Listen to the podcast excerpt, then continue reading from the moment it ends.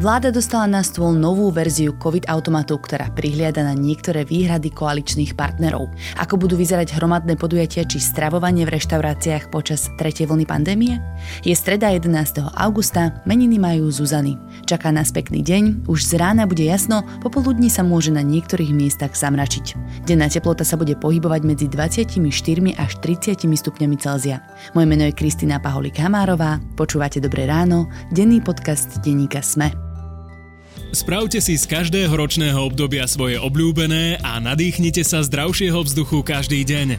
Jedinečná interiérová farba Baumid Ionit Color generuje jóny, ktoré zachytávajú peľ a prach pre čistý vzduch u vás doma.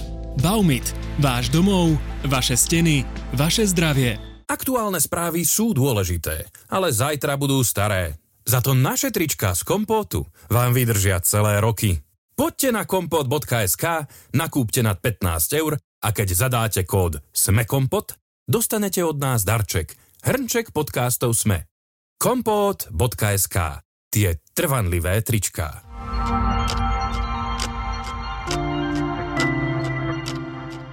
Najprv sa pozrieme na krátky prehľad správ. Začalo sa hlavné pojednávanie s Marianom Kočnerom v prípade manipulovania svetkov. Šlo o tzv. motáky, ktoré Kočner posielal z väzby po Petrovi Tótovi.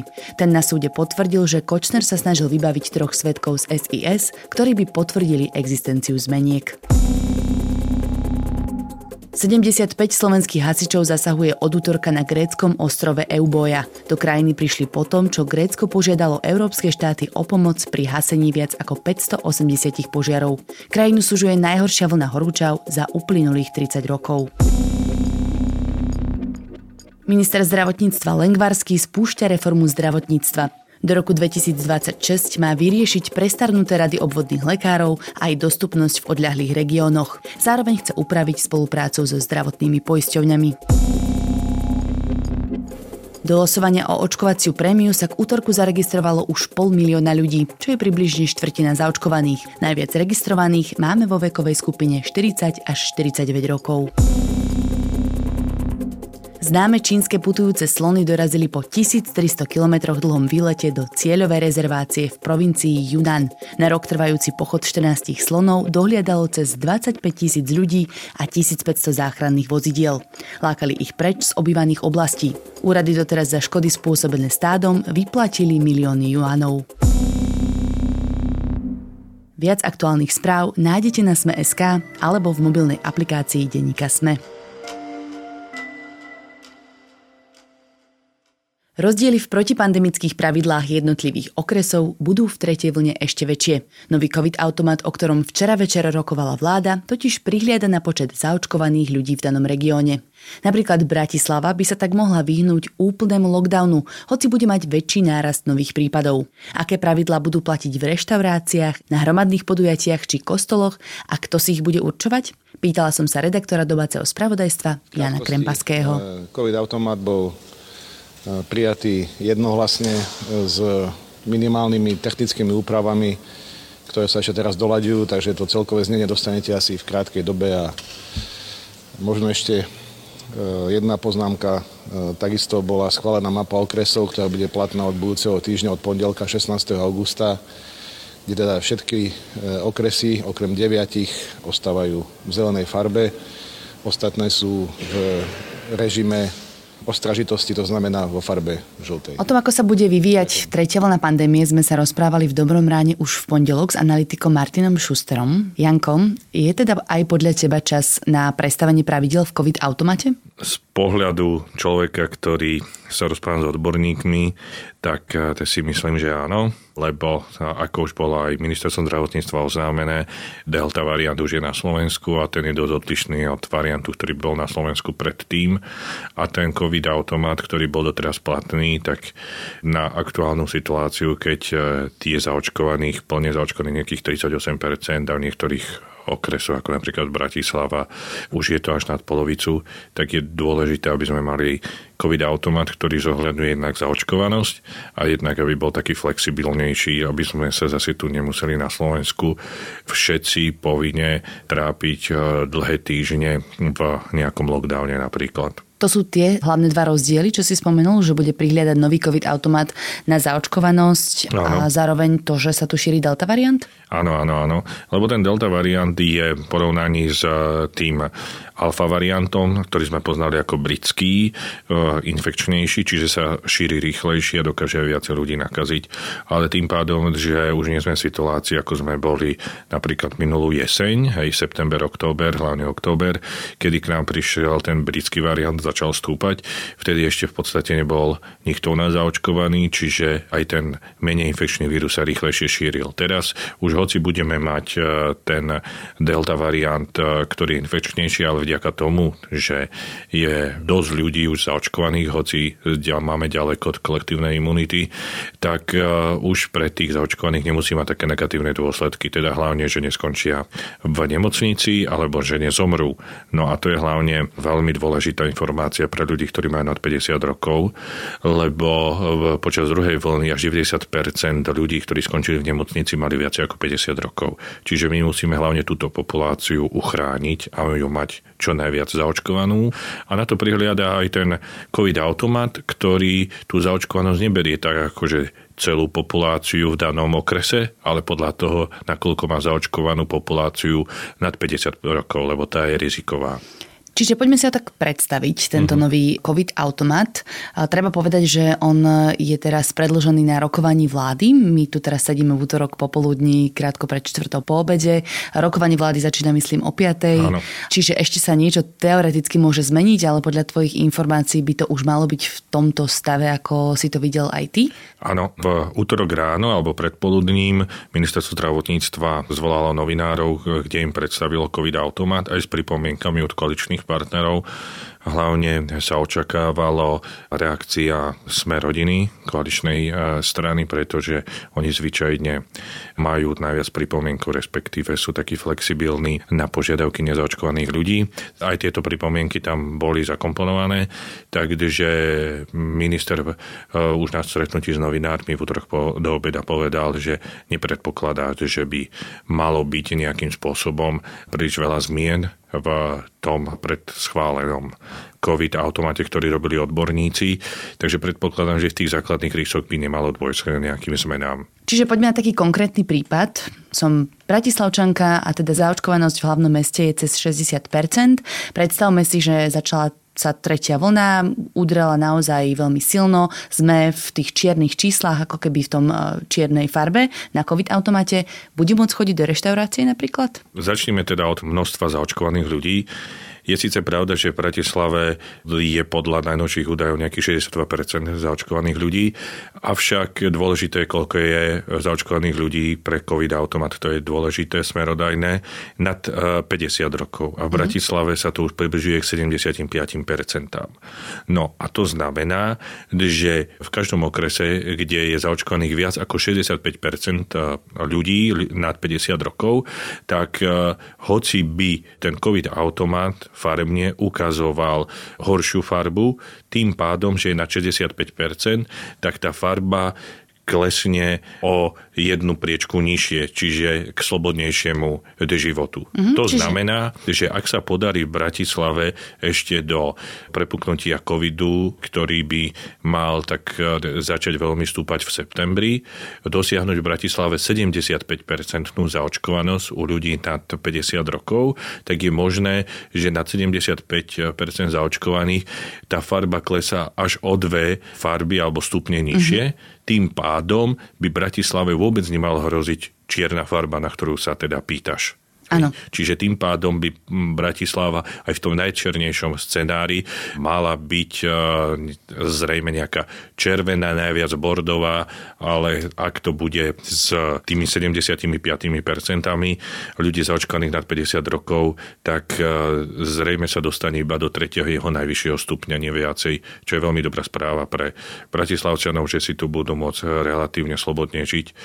Aj keď je tam taká do určitej miery otázka, otázka, že ak by napríklad Dunajská streda, ktorá je podobne dobre zaočkovaná ako okres, bola napríklad v čiernej farbe, ktorá vďaka vysokej zaočkovanosti tiež nehrozí, tak Bratislava by musela ísť len o jeden stupeň nižšie. Hej? Áno, lebo tie okolité okresy, áno, tie okresy, okolité môžu okresy byť. môžu byť rozdelené jeden stupeň.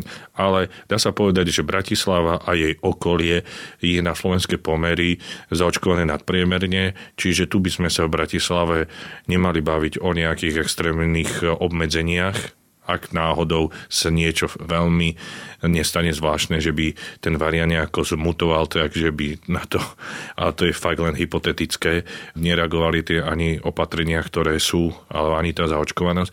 Čiže prvá dobrá správa pre Bratislavu je to, že ani v tom najhoršom scenári by nemala mať nejaké veľmi reštričné opatrenia. Čiže späť k mojej otázke, bude môcť chodiť do reštaurácie? Áno, vo väčšine prípadov, ak je človek zaočkovaný, to znamená dvoma dávkami, tak by mohol chodiť do reštaurácií viac menej vo všetkých tých fázach, ktoré pripadajú do úvahy pre Bratislavu. Lebo tá čierna fáza, kde by aj zaočkovaní museli iba k okienku prísť v reštaurácii, tak tá je v podstate pri tomto nastavení COVID automatu pre Bratislavu málo pravdepodobná, by som skôr podal, že nereálna. Ako veľmi závisí toto nastavenie COVID automatu od tých jednotlivých prevádzok? Lebo to je tiež také nové nastavenie, ktoré tento COVID automat má, že reštaurácie sa ako keby môžu rozhodovať, ako nastavia tie pravidlá pre očkovaných, respektíve testovaných, respektíve neočkovaných. Áno, sú také tri možnosti, ktoré budú mať reštaurácie, ale napríklad aj bol služby a iné zariadenia, fitness centra a podobne, že budú si môcť vybrať e, z troch možností. Buď nebudú nikoho kontrolovať, ale tam budú musieť mať potom počet e, hostí, návštevníkov, zákazníkov podľa toho, v akej farbe sa nachádza ich okres. Druhá možnosť je taká, že budú púšťať len ľudí, ktorí sú zaočkovaní, teda plne zaočkovaní, otestovaní PCR alebo AG testom, alebo prekonali COVID. V tom prípade budú môcť mať viacej hostí, ako umožňuje tá farba toho COVID automatu pre ich okres.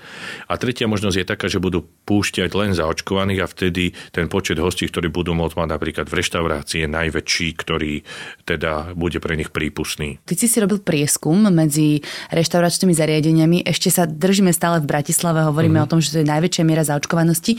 Tak aký je ten vzťah e, prevádzkarov, prevádzkarok k tomu, ako si nastavia tie pravidlá? Pre Bratislavu ako takú e, mi je ťažké povedať, hoci aj tu som rozprával e, s nejakými majiteľmi, povedať, že aký majú názor reštauračné služby v Bratislave, ale snažil sa to na celé Slovensko.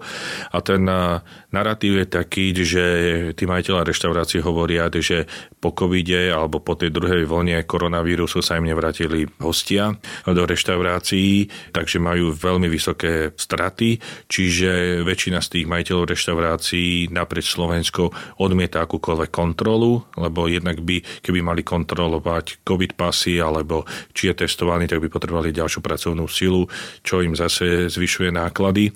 Takže skôr väčšina pristupuje k tomu tak, že nebudú kontrolovať nikoho aj s tou podmienkou, že tým pádom budú môcť mať v reštaurácii menej ľudí, čo aj tak teraz už podľa ich názoru menej ľudí majú, pretože tí ľudia sa do tých reštaurácií nevrátili tak, ako po minulé roky do nich chodili.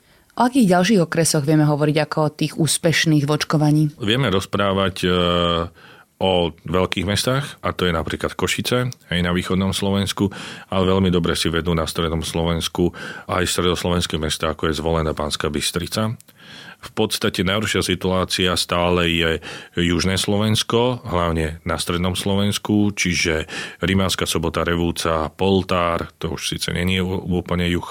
Potom ďalej Gelnica, to je zase na Spiši, Kežmarok na severe Slovenska a na, ako už mnohokrát spomína na Čaca, ktorá je na Kisuciach. Tam je to veľmi nízka zaočkovanosť. Keď si zoberieme, že na Bratislave je to už nad 50%, tam sa plná zaočkovanosť pohybuje len niekedy na úrovni 25%, tak tam sa dá očakávať, že jednak budú prísnejšie pravidlá, a jednak e, bohužiaľ očakávajú odborníci aj to, že bude viacej ľudí aj v nemocniciach, čo zaťaží tie jednotlivé zdravotnícke zariadenia, lebo mnohí odborníci volajú túto tretiu vlnu, ktorá má prísť e, s delta variantom ako vlna nezaočkovaných alebo pandémia nezaočkovaných. No mhm. a to si treba uvedomiť e, a bolo by dobré, keby nechcem byť aktivistický, ale to zaočkovanie je skutočne jedna z tých účinných ciest.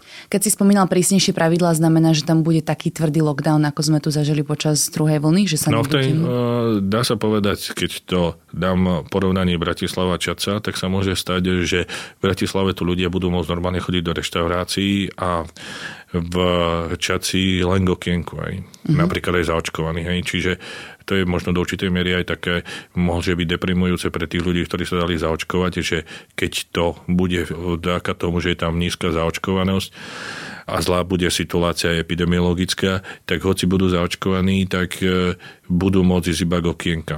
A teraz prichádza pomaličky, samozrejme, že je teplo, ale prichádza jeseň, príde zima a tak ďalej a tie zábery si iste pamätáme z druhej vlny, že ak budú možné v tých menej zaočkovaných okresoch byť otvorené len terasy, tak to bude v zime sedieť na terase. Čiže to bude zlé aj pre tých miestnych podnikateľov, napríklad majiteľov reštauračných služieb a tak ďalej. Čiže táto tretia vlna aj na základe toho COVID automatu bude asi dosť taká regionálne veľmi diferencovaná. A plus ešte nerozprávam to, že ľudia, ktorí budú v tých lepších fázach a farbách, ako napríklad Bratislava, okolia alebo tie mesta, ktoré som spomínal, inde na Slovensku, tak budú mať aj väčšiu slobodu pohybu. Hej, že budú môcť e, chodiť medzi okresmi a tak ďalej. Ano. Takže prichádza všech svetých, e, Vianoce a tak ďalej, zase veľké sviatky.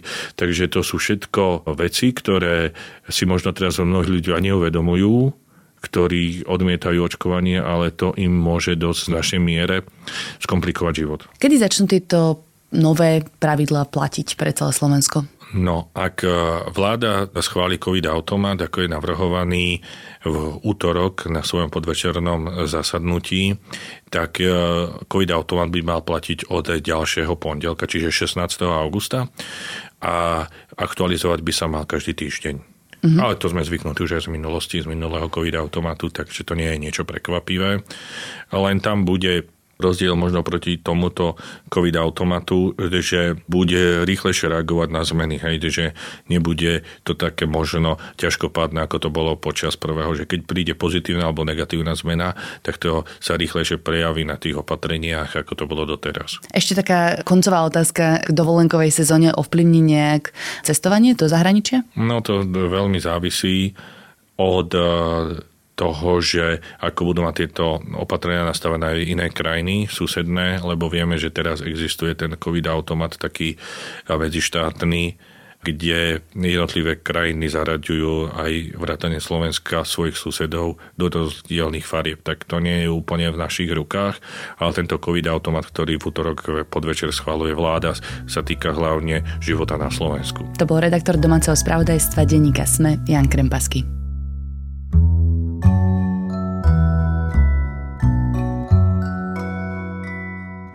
Dnešné odporúčanie venujem ľuďom, ktorí žijú alebo sú práve na výlete v Bratislave. Na streche legendárneho obchodného domu Prior funguje počas celého augusta letné kino, ktoré má aj vďaka výhľadu na hotel Kiev jedinečnú atmosféru.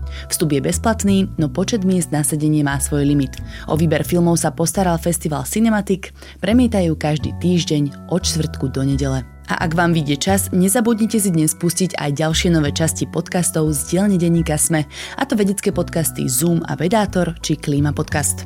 Počúvali ste Dobré ráno, denný podcast denníka Sme s Kristínou Paholík-Hamárovou. Prajem vám pekný zvyšok dňa, tešíme sa na vás aj zajtra.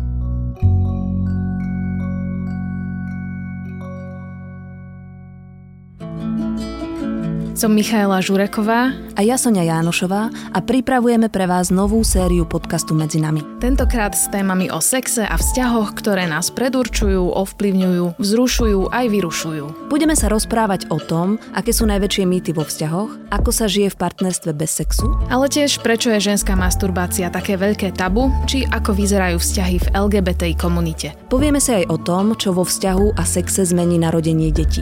Tešíme sa na vás.